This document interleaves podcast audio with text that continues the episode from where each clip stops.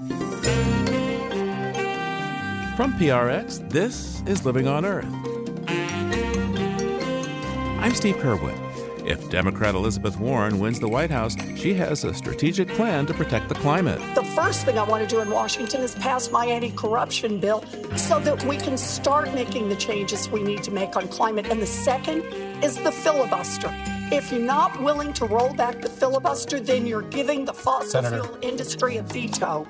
Also, scientists charge the federal government is cooking the science on dangerous chemicals. Academics have been doing these studies that have found that just small doses of endocrine disruptors, such as BPA, can cause harm. Meanwhile, the FDA still claims that BPA, at the doses at which we're exposed, does not pose any real health concerns. That and more this week on Living on Earth. Stick around. From PRX and the Jennifer and Ted Stanley studios at the University of Massachusetts Boston, this is Living on Earth. I'm Steve Curwood. Many synthetic chemicals today can pose health risks by mimicking those in our body's endocrine systems, such as neurotransmitters, immune factors, and hormones, including estrogen.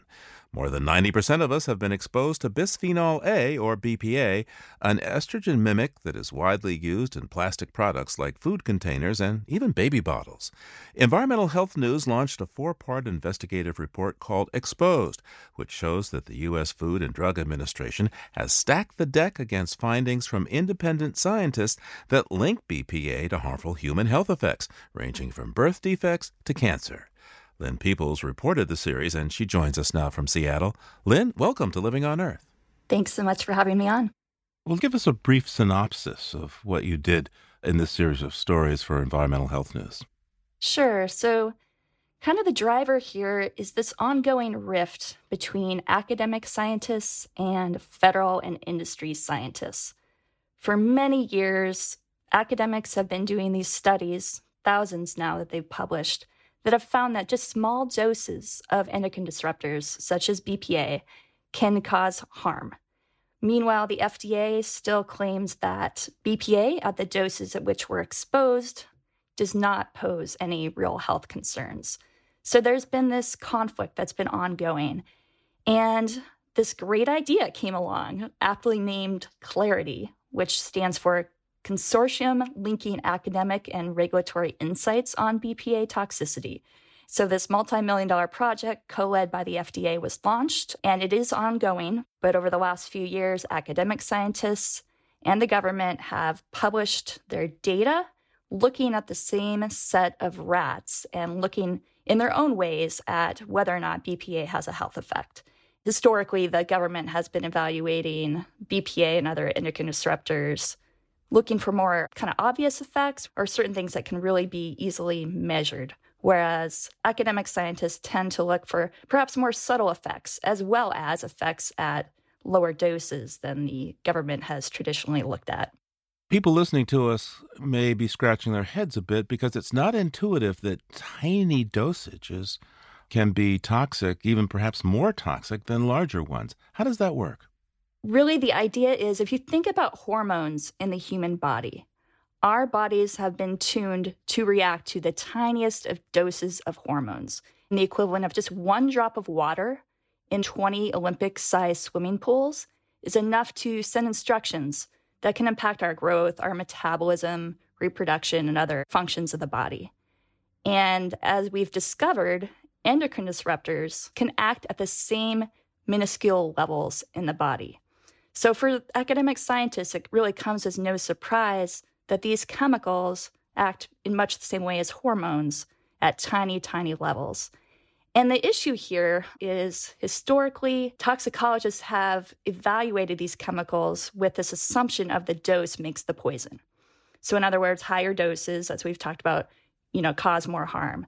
Because of that assumption, the way that we've generally tested the chemicals is starting to expose lab animals to extremely high doses of the chemical and then kind of ratcheting that down to a point at which they don't see effects. And then from there, making a conservative estimate to drop that to a lower level. But if there are health effects at even lower doses, we totally miss that. So that's where the academic scientists have been approaching the question differently and testing at some of these much lower levels. And Lynne, remind us what BPA, what bisphenol A is, and where it's most often found.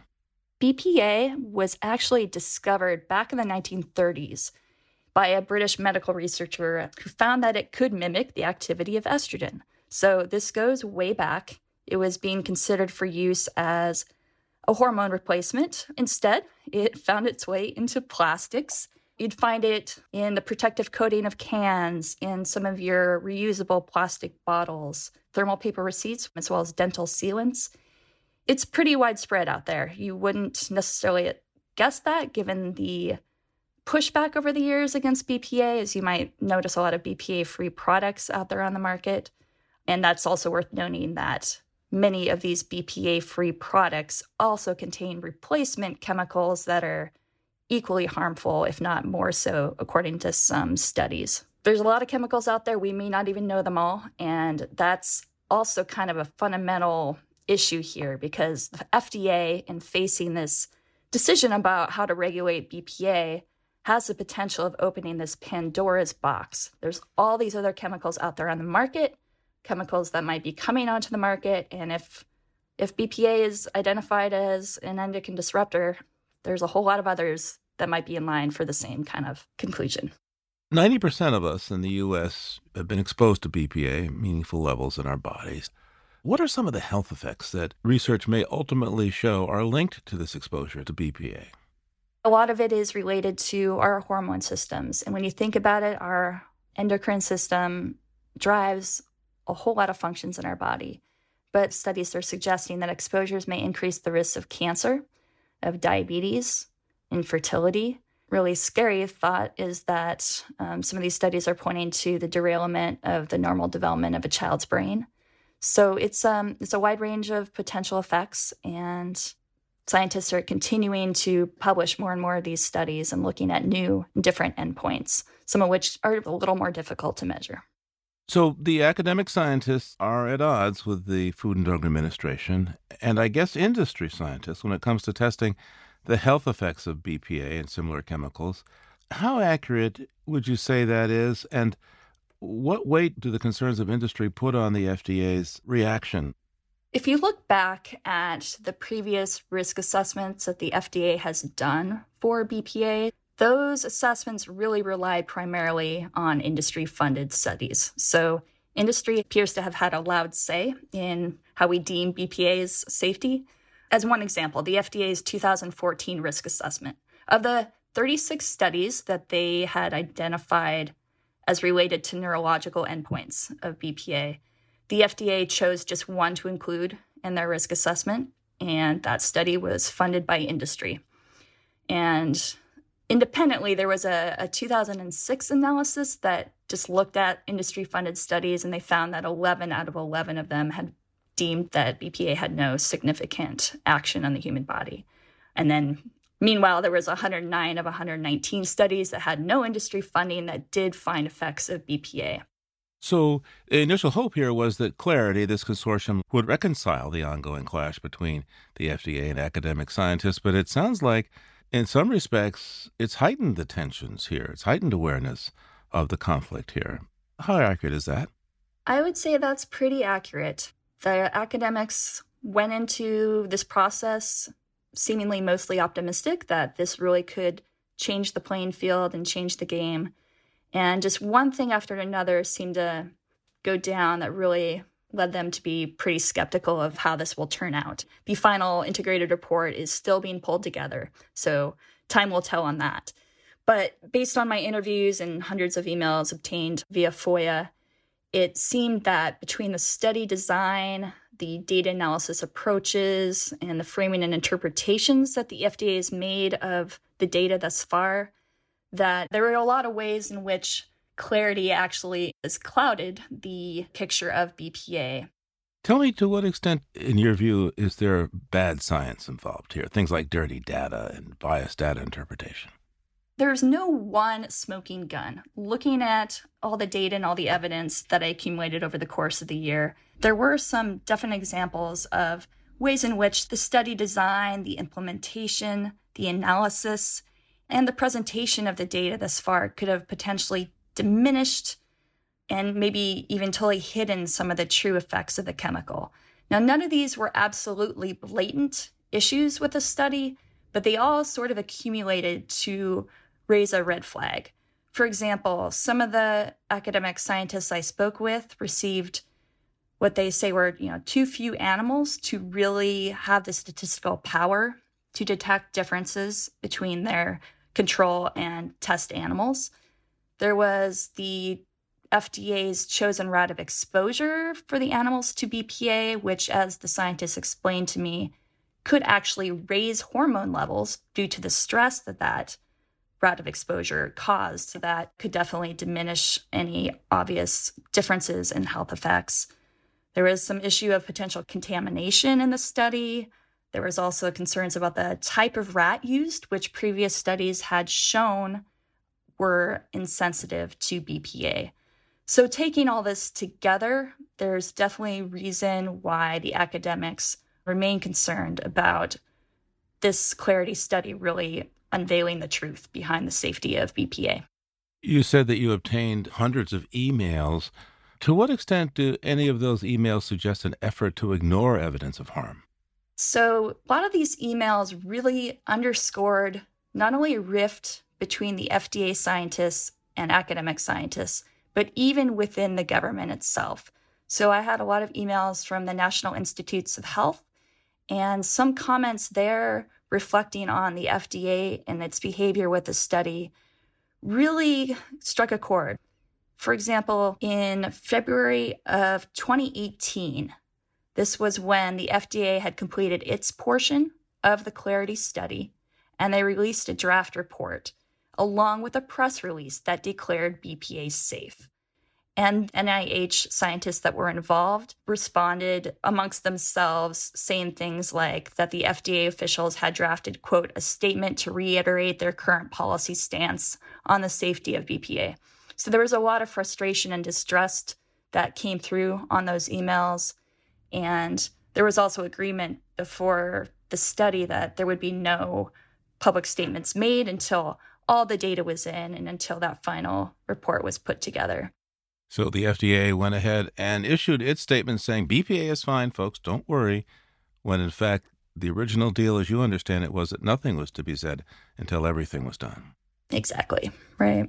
How big a deal is this for public health? I've heard some saying perhaps this is an exaggeration, that by not paying attention to the endocrine disrupting, the hormone disrupting effects of chemicals, it's like we're back in the stage when we didn't wash our hands to prevent the spread of infectious disease. Yeah. I mean, when you think about just how many chemicals are out there that have this potential impact of scrambling our hormones, it does frighten those scientists that I've spoken with that have a lot of expertise in this area that knowing that just a tiny quantity could have potentially profound impacts on the body, you know, where, where do we go from there? Lynne Peeples is an investigative reporter with Environmental Health News. Lynne, thanks so much for taking the time with us today. Thanks so much for having me. And there's more on this story at the Living on Earth website, loe.org.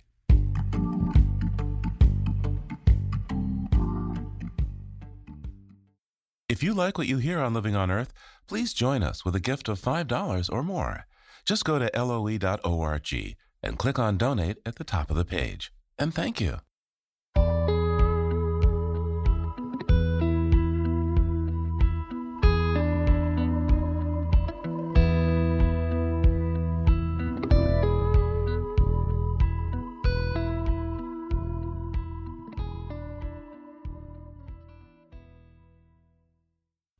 Democratic presidential hopeful Elizabeth Warren has an $11 trillion strategic plan for tackling climate change. But time is running out for the Massachusetts senator to capture delegates in the 2020 primary season. Living on Earth's Jenni Doering details Senator Warren's Green New Deal.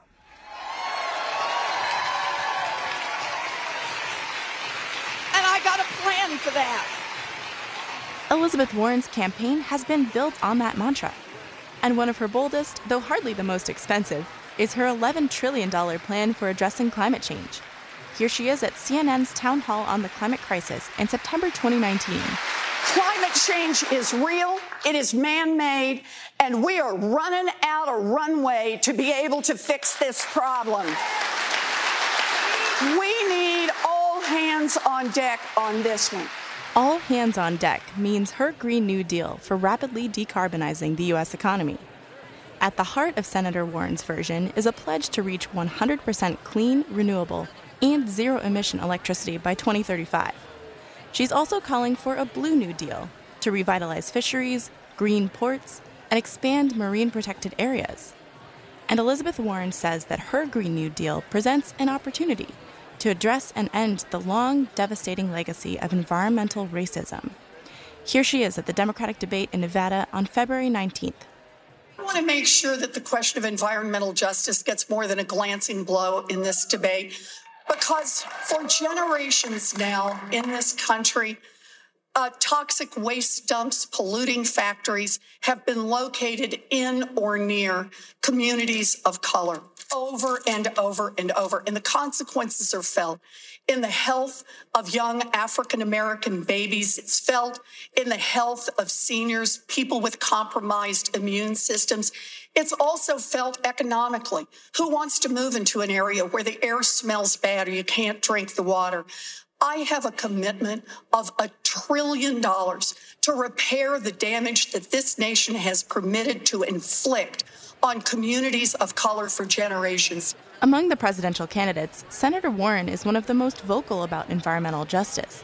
And in November of 2019, she spoke about addressing longstanding injustice at the first ever presidential forum on environmental justice. And, of course, she has a plan for that. So we will have a council on environmental justice. And in my first hundred days, we will bring together the groups that have been trying to cope with environmental justice for generation after generation and to say, let's lay out a plan for how to spend that money. Let's lay out a plan for how to lift up the communities that have been left behind. Let's make a plan together for big structural change. All the Democratic presidential candidates currently serving in Congress are co sponsoring the Green New Deal resolution introduced to the House and Senate. Elizabeth Warren's version of a Green New Deal incorporates the plan put forth by Washington Governor Jay Inslee, a Democrat who ran for president on a climate centric platform before dropping out of the race in August 2019. Although Senator Warren's plan has a hefty $11 trillion price tag of both public and private financing, she says it promises to give a major boost to the economy. There's an upcoming $27 trillion market worldwide for green, and much of what is needed has not yep. yet been invented. My proposal is let's invent it here in the United States and then say, we invented in the U.S., you've got to build right. it in the U.S. But even as she calls for harnessing the American labor force for a Green New Deal, Senator Warren says that in order to decarbonize the U.S. economy, most of another major American resource, its oil, gas, and coal reserves, will need to be left in the ground. At the Nevada debate, Elizabeth Warren said she's willing to use the power of the presidency to that end. I think we should stop all new drilling and mining on public lands and all offshore drilling. If we need to make exceptions because there are specific minerals that we've got to have access to, then we locate those and we do it not in a way that just is about the profits of giant industries, but in a way that is sustainable for the environment. We cannot continue to let our public lands be used for profits by those who don't care about our environment and are not making it better. Senator Warren calls herself a staunch capitalist. Nevertheless, from the debate stage, she called out corporations that have far too much power in politics. Why can't we get anything passed in Washington on climate? Everyone understands the urgency, but we've got two problems. The first is corruption an industry that makes its money felt all through Washington. The first thing I want to do in Washington is pass my anti corruption bill so that we can start making the changes we need to make on climate. And the second is the filibuster. If you're not willing to roll back the filibuster, then you're giving the fossil Senator. fuel industry a veto. That's what happened back in 2009 when the House passed the Waxman Markey cap and trade bill. It would have been a major step towards the U.S. curbing its carbon emissions. A majority of senators appeared to support the bill, and the Democrats were just one seat short of a filibuster proof majority. But thanks to the filibuster threat, the bill quietly died before even reaching the Senate floor. And by the way, when Elizabeth Warren was elected to the Senate shortly thereafter, she unseated Republican Scott Brown, who had given the GOP that 41st seat needed to filibuster. Hello,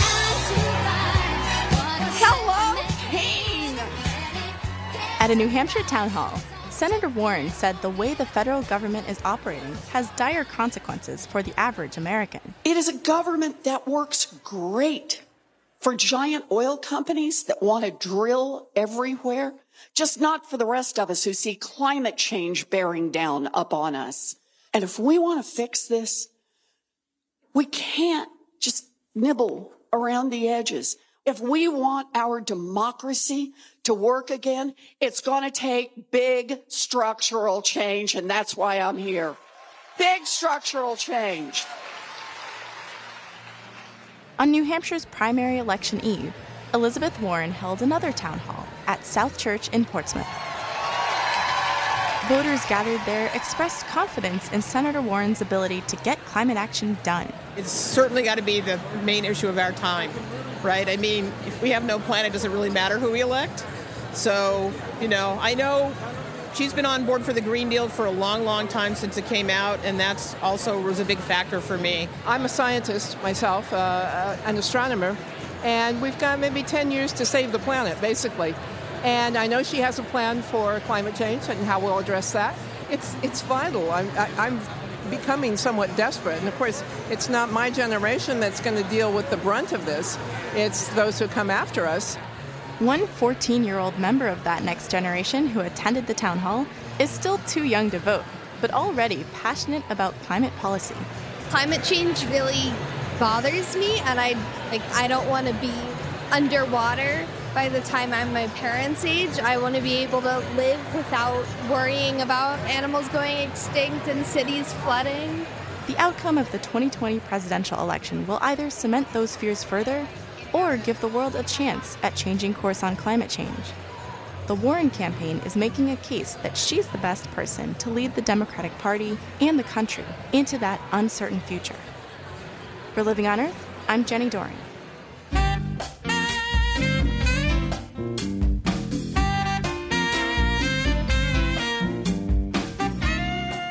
Climate change is already costing billions, if not trillions, of dollars around the world as cities flood and landscapes burn. And some in the investment community are warning that portfolios are at risk from climate disruption. Already, JP Morgan Chase has decided it's too risky for them to do business with coal companies or finance drilling in the Arctic. And asset manager giant BlackRock has declared climate change presents a greater risk to global finance than the 2007 recession.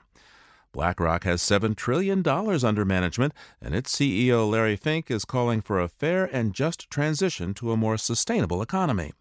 We're joined now by Mindy Luber, CEO and president of Ceres, an alliance of investors, corporations, and activists. Mindy, welcome back to Living on Earth. Great to be back. Good to see you. How will this move by BlackRock to put sustainability at the core of its investment practices shift the kinds of investment decisions it makes? Well, they put out some goals. Let's watch to make sure those goals are acted on. But as you know, Steve, over the last decade or so, we've taken the issue, and we being much larger than Ceres, of climate risk, of just being an environmental problem, to the economic problem that it is. Not only is the science telling us it really will change the life of the next generation and our kids, but it will also radically change the economy. Climate change has a negative impact on every sector of our economy, and we want to see climate risk being considered just like any other risk when you're a company making decisions or when you're an investor making decisions. So, having Larry Fink, and Larry Fink runs BlackRock, it's an investment firm that manages $6.8 trillion in assets under management. And for any of us, $6.8 trillion is a lot of zeros.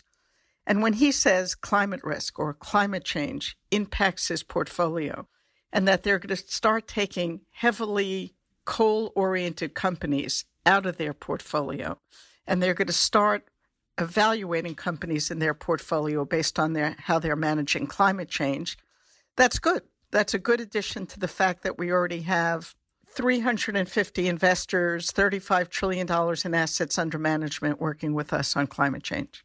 So, what do you think prompted BlackRock and its CEO Larry Fink to sit up and say that uh, hey, we've got to move in this direction to, of handling climate risk. I mean, how involved has the company been in in sustainable investing in the past? Well, they've been slowly getting there. We've been working with them for a number of years and urging them to push forward and push harder.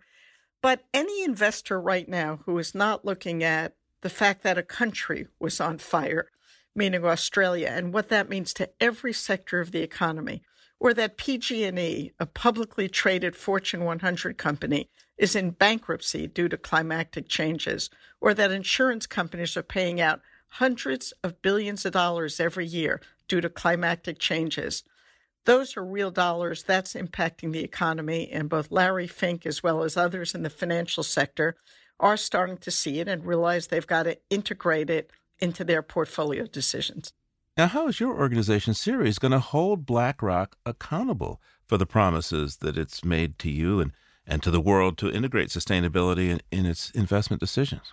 Well, there are a number of things. One is we'll look at what's in their actively managed portfolios, what companies are in and what are out. I mean, they were pretty specific. If a company gets more than 25% of its revenues from coal, over the next year, those companies are going to be taken out of their portfolio. So we could take a look at that.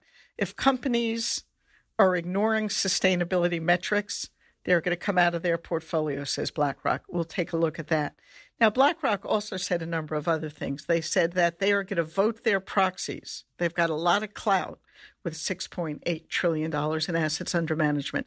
They're going to vote their proxy. That means when we all get these proxy statements around a company's annual meeting, they're going to vote against the management or the boards if those companies are not behaving in a responsible way on climate change. So, on all fronts, BlackRock made a very clear statement there are specific things. If they're not doing it, no doubt we'll be doing benchmarking, sharing the results with the public.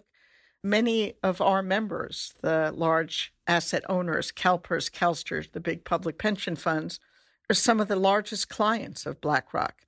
They've applauded the change and they'll be looking forward to making sure it's continuing to move forward. For a number of years, the Securities and Exchange Commission has asked publicly traded companies to say what they're doing about climate in their annual reports, but there are no penalties. There's no requirements for what they put there. What the heck's going on? It's a sad day as it relates to the SEC. In 2010 and 2011, the SEC put in place guidance that said if you're a company that has material risk, a real financial risk from climate change or water shortages you need to disclose that risk like any other risk, like trade risk or currency risk or inflation risk or tax risk. You need to disclose it in the filings you make to the SEC. When investors want to invest in a company, they go to the SEC and they look at the filings of companies and they want to know what are the risks of investing in those companies, as well as, of course, the opportunities. And if the risk information isn't there, investors are being asked to make decisions blindfolded. It doesn't make sense. It doesn't reflect the real risks to our economy. And climate risk is very real. That's a mistake. We've seen federal government reports last year in this administration say climate risk could take 10% off the top of our economy over the next number of decades. That's a real risk. Mindy, what can our listeners do to ensure that their own investment strategies aren't exposed to too much climate risk and maybe are even helping to build a more sustainable financial future? Exactly. We've got to think about it and we've got to protect ourselves. One is we've got to look for the funds, the investment options that screen out fossil fuels or that only invest in clean energy. There are many, many options out there, number one. Number two, those options are getting competitive returns. There used to be a myth out there that you got to take a cut in your returns if you're in environmentally or socially responsible funds. Now, every investment firm has a sustainable fund of some sort. So it's up to all of us to find those places to invest. And secondly, when we get those things in the mail or online now, our proxy statements, even if we own $2,000 in Company X, we had to look for those climate change resolutions. We have 175 on ballots of companies across the country right now and vote those proxies and say, we want this company to manage their climate risk in a responsible way, and, and more details laid out. So even as small investors, we've all got a role, we all have got a responsibility, and we ought to act on it. Mindy, this conversation is so focused on climate risk. Uh, what are the other uh, risks in the investment world when folks ignore sustainability? Well, climate risk sort of is the overarching umbrella of all kinds of problems. But water risk, we are literally running out of water. The World Economic Forum says we'll have 40% less water by 2028 or 30. Um, we can't run a society without adequate water.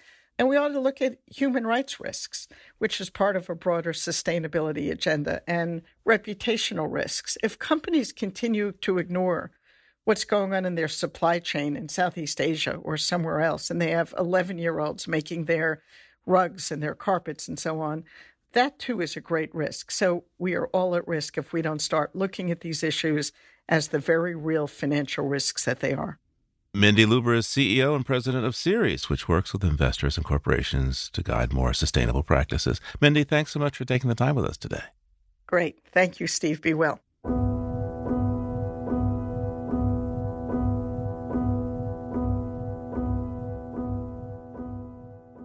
The film Parasite made Oscar history when it became the first non English language film to win Best Picture, along with rolling up Oscars for Best Director, Best Original Screenplay, and Best International Feature.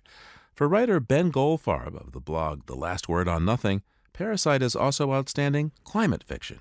Parasite, director Bong Joon Ho's latest masterpiece, is a film about many things class warfare, the indignities of capitalism, the eternal search for a Wi Fi signal. Less obviously, it's also a work of climate fiction that illustrates the very real ways global warming worsens inequality.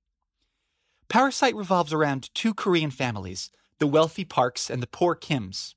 They're divided not only by social status, but by topography. The Parks live behind locked gates in a spotless, well lit house, up a steep street in the Seoul Highlands, a city on a hill. The Kims, who resourcefully infiltrate the Parks' lives over the course of the movie, squat in a subterranean bunker in a low elevation slum. Bong emphasizes this altitudinal gradient. The Kims are forever hustling up and down the steep staircase that leads to their downtrodden neighborhood. While the Parks' hilltop home feels clean and bright, the Kims area gives off a polluted vibe, shot in sickly greens and yellows. This difference isn't just a symbol, it also drives the plot. Near the end of Parasite, a rainstorm causes a flash flood that submerges the Kim's apartment, backs up sewage, and forces them to abandon their few possessions. A humiliation that triggers the film's chaotic final act. This is a savvy understanding of how social class and urban geography collude to influence climate risk. Disaster after disaster, we've seen that lower income neighborhoods at lower elevations are more susceptible to extreme weather, Hurricane Katrina and the Philippines' Typhoon Haiyan being two obvious examples. One recent study showed that poorer people in Myanmar's Bago City live in more fragile, flood prone houses, trapping residents in a cycle of poverty. An equally ominous study set in Miami Dade County investigated a phenomenon called climate gentrification. The authors found that property values grow faster at higher elevations, away from the rising ocean, and that flooding has suppressed the value of low elevation homes. Ultimately, researchers conclude, society's growing preference for lofty heights, quote, may lead to more widespread relocations that serve to gentrify higher elevation communities.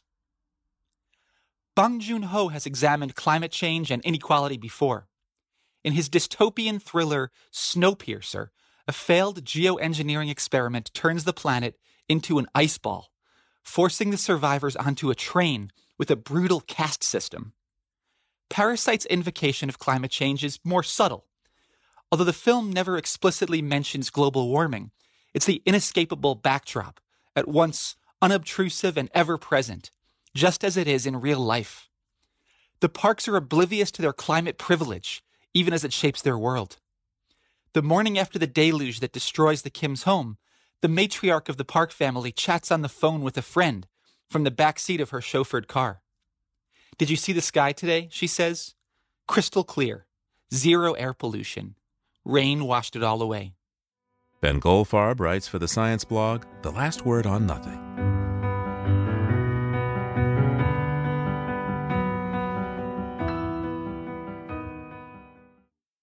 Support for Living on Earth comes from Sailors for the Sea and Oceana, helping boaters race clean, sail green, and protect the seas they love.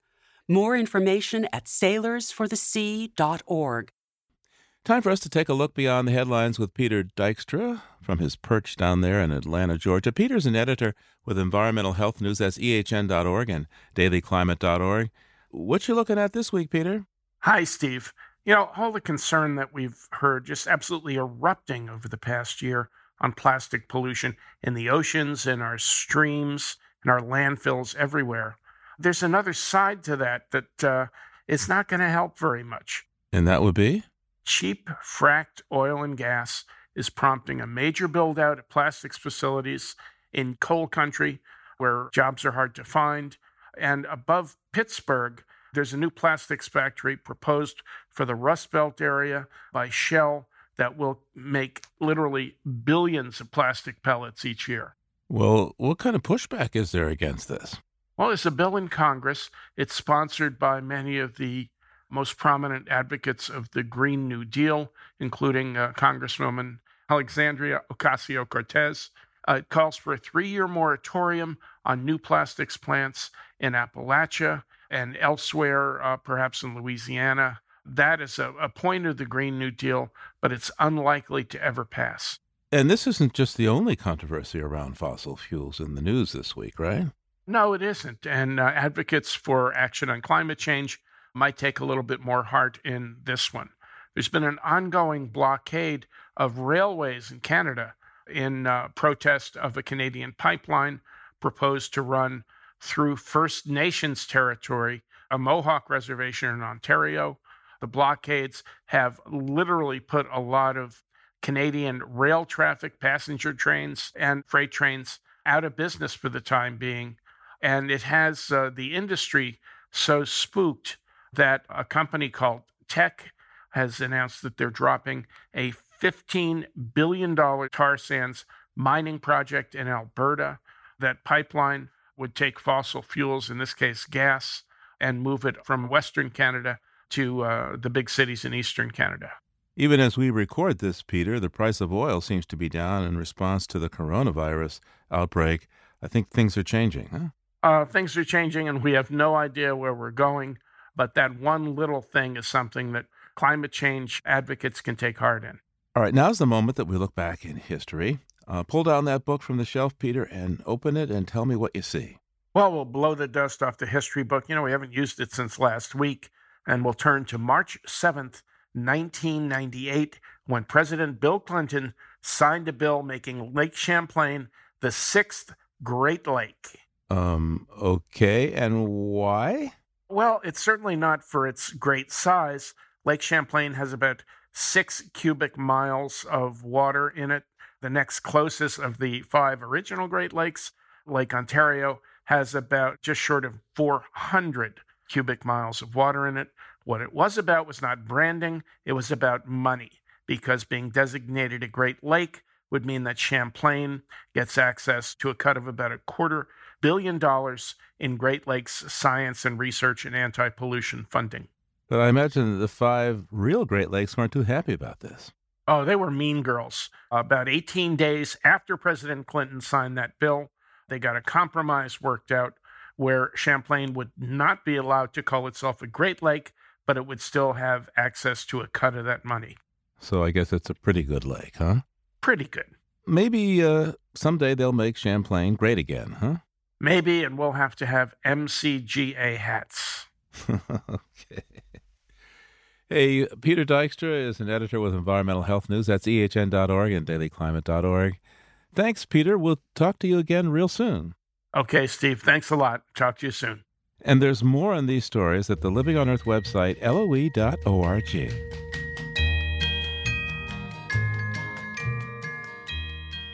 Your comments on our program are always welcome. Call our listener line anytime at 617 287 4121. That's 617 287 4121. Our email address is comments at loe.org.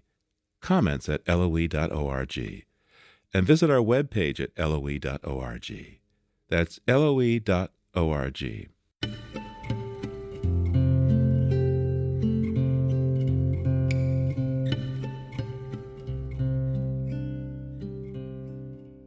In an endangered world, gratitude and appreciation are difficult to balance with practical and existential fears. So, to push back against fear, doubt, and gloom, poet Ross Gay took a moment almost every day for a year to write about something that delighted him, and has published these observations in his latest volume, The Book of Delights. In this exercise, he found joy in everything from bumblebees to folding shirts at the laundromat, and noticed beauty he had never seen before. Ross Gay spoke with Living on Earth's Bobby Bascomb. So, why write a book about delights? What inspired you to take on this project? I was just in the middle of a like a very pleasant walk. I was having a nice, delightful moment, and I thought, oh, how neat it would, you know, just like I should write about this. And then I thought, kind of quickly, oh, you know, it'd be interesting to write a book about something that delighted me every day for a year, and that's kind of how the idea for the project arrived. Mm-hmm. And you had a, a few rules of engagement for your project for writing about delight. Can you tell us about those? Yeah, I was, I kind of wanted to write it every day. Um, I didn't exactly get to that, but you know, I'm pretty close. And I wanted to write them sort of quickly, and I wanted to write them by hand. You know, I wonder if that you know leads you to to a place where you're looking for something delightful, where you know you're looking for something to be grateful for, in a sense to me, that's one of the wonderful things about the exercise or the practice was that I sort of realized that, oh, I'm constantly in the midst of things that delight me that I have not yet realized delight me. And I haven't articulated them as delighting me. And I haven't shared them as delighting me. And then suddenly being having the experience of being delighted more often because now you recognize, oh, that's something that that delights me. It's kind it's really lovely. It's a really lovely thing. Can you give us an example of something that you didn't realize was delightful until you you tried to put a word to it? I'm delighted by the way that when people in a classroom, I'm often delighted by things in the classroom. If someone is reading, if we're reading in a circle and someone's going to read and then they're going to pass it along, I'm delighted. I mean, I love it. The pause between the sort of handing off from I'm reading and then the next person's going to read, there's this sort of incredibly tender negotiation about how long should I wait and while you're done until I start doing, you know, these things like on and on. I'm like, man, I love that thing. I love that thing. Now, you find a lot of delight in the natural world. You have an essay in here about literally stopping to smell the flowers. There's there are other essays about hummingbirds, a praying mantis, fireflies. You talk a lot about your garden. To what extent do you think anyone can find delight in nature if they take the time to look? When you look very closely, you know, the experience that I have often in a garden is looking very closely at a flower or a plant or something like that. And looking so closely that I realize, oh, I've never seen this before. You know, something that I see every day that it's in bloom or every day that it's making its fruit, something that I'm totally familiar with. When I slow down, which the garden encourages me to do, and I look in a different, slower way, a kind of intentional way, I realize, whoa, I've never seen this before. And when I have that experience of, whoa, I've never seen this before, I do have that experience, which I think is a lucky experience to be like, whoa, I've never seen anything before. To what degree do you think taking the time to appreciate the delights in nature can maybe make us better stewards of our environment? I think basically what we do is we care for what we love. you know, I think it's basically we care for what we love. And I think so often we I think if we have the opportunity to articulate what it is that we love, then we are more likely then to tend to it and to care for it. So I do feel I feel like it's absolutely part of the way that we are proper stewards of the land and we are properly entangled with the land and understand our entanglement with the land. You also find delight in things that on the surface are not joyful at all. Things mm-hmm. like being detained at the airport for extra security, a little pat down, and um, mm. even enduring racism in your everyday life. How do you do that? You know, the um, the way that if I think there, you know, something that I think is kind of interesting about this book is that it's uh it's sort of trying to like, you know, be a kind of adult book, which is able to or tries to practices articulating delight, articulating that which I love. And while at the same time articulating and understanding that delight does not exist, or delight exists often shoulder to shoulder with the brutal and what is not delightful, basically. So, yeah, a lot of these essays, you'll find that right next to something horrible is um, something something not horrible or something delightful and mm-hmm. that's like one of the to me one of the interesting tensions of the book is that sort of what feels to me like a grown understanding that that many things are true at once you know hmm. so maybe it's delight in, in relief like you can't appreciate the delight of these things unless you've also known the the painful aspects of, of life or the more difficult ones yeah it's sort of like delight implies its absence mm-hmm. you know mm-hmm. um, we know a delightful thing in part because we know an undelightful thing. Yeah. Mm-hmm. Yeah, exactly. And so many of the delights that you write about here are about intimacy. You know, there's nicknames that your loved ones have for you, or or just these really passing interactions with strangers. You know, the the steward on the plane giving you a little arm pat. You know, um, do you think that delightful moments like that are are intimate by nature? I mean, there's the the intimate relationships that you have with that bee and the flower, but also with with people. Among my favorite experiences in this life are when people you know, someone's sees a beautiful bird and they are looking at it and they see you and they point to it. Or there's a flower on a bush and someone is just sort of in it and says, Come on, you got to smell this. Mm. That thing, which I think is like, I mean, I think it's one of our truest qualities, which is to share what we find beautiful. It's sharing. And I think sharing is a kind of I haven't thought of it quite like this until you said it, but I think sharing itself is a kind of intimacy or or probably it suggests the possibility of intimacy. Do you have a copy of the book with you? I do. Great. Would you mind uh, reading a passage for us? Yeah. I'm, I'm thinking of an essay called Black Bumblebees. It starts on page 262. Yeah, totally. Black bumblebees. There is a kind of flowering bush, new to me, that I've been studying on my walks in Marfa. On that bush, whose blooms exude a curtain of syrupy fragrance, a beckoning of it, there are always a few thumb size all black bumblebees. Their wings appear when the light hits them right, metallic blue green. I have never seen anything so beautiful. Everything about them, their purr, their wobbly veering from bloom to bloom, is the same as their cousins, the tiger striped variety that show up in droves when the cut plants in my garden are in bloom, making the back corner of my yard sound like a Harley convention. I wonder how I can encourage these beauties. These bees, though perhaps this observation is more about these flowers, mostly forego the sheer summer dresses, the pouty orifices of the blooms, though occasionally they dip in just enough to shiver the camisole, and instead land briefly on the outside of the flower lumbering toward the juncture of or seam between the bloom and stem, where I imagine the nectar or pollen has dribbled or drifted. They then spin their legs into the base of the flower, shimmy some, swirl their abdomens for good measure, and, exhaling, haul their furry bodies, gold flecked, to the next bloom for more. I remembered, watching these bees, that among the delights of childhood was finding a patch of honeysuckle, sometimes with our noses, and feasting on the nectar by plucking the flower from the vine, sliding the stamen free of the bloom, careful not to break it, and sucking the faint sweetness dry. We would stay like that, licking flowers, sometimes for a half hour. I'm pretty sure it was Joey Burns, at the time my best friend in the world, evidenced by the number of times we punched each other in the face, who introduced me when I was about six to the joys of honeysuckle plunder, for which I'd like to thank him though I do not thank him for the time he peed on me. And I do not want to praise myself too much, but I do consider it an innovation in honeysuckling when one time inspecting the flower, I realized I might, without risking snapping the stamen, pluck the tiny bulbous stopper on the bloom's bottom to tap the honey, as it were, in a kind of florid analingus. Looking to all the world like you're blowing the world's teeniest cornet, if only they knew. Gay, reading from his volume, The Book of Delights. He spoke with Living on Earth's Bobby Bascomb.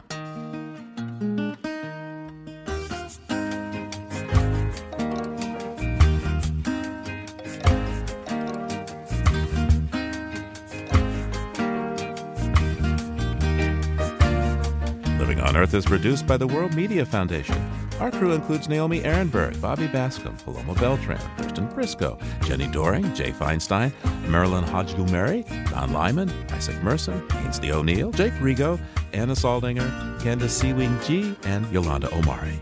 Tom Tiger engineered our show. Allison Lirish-Dean composed our themes.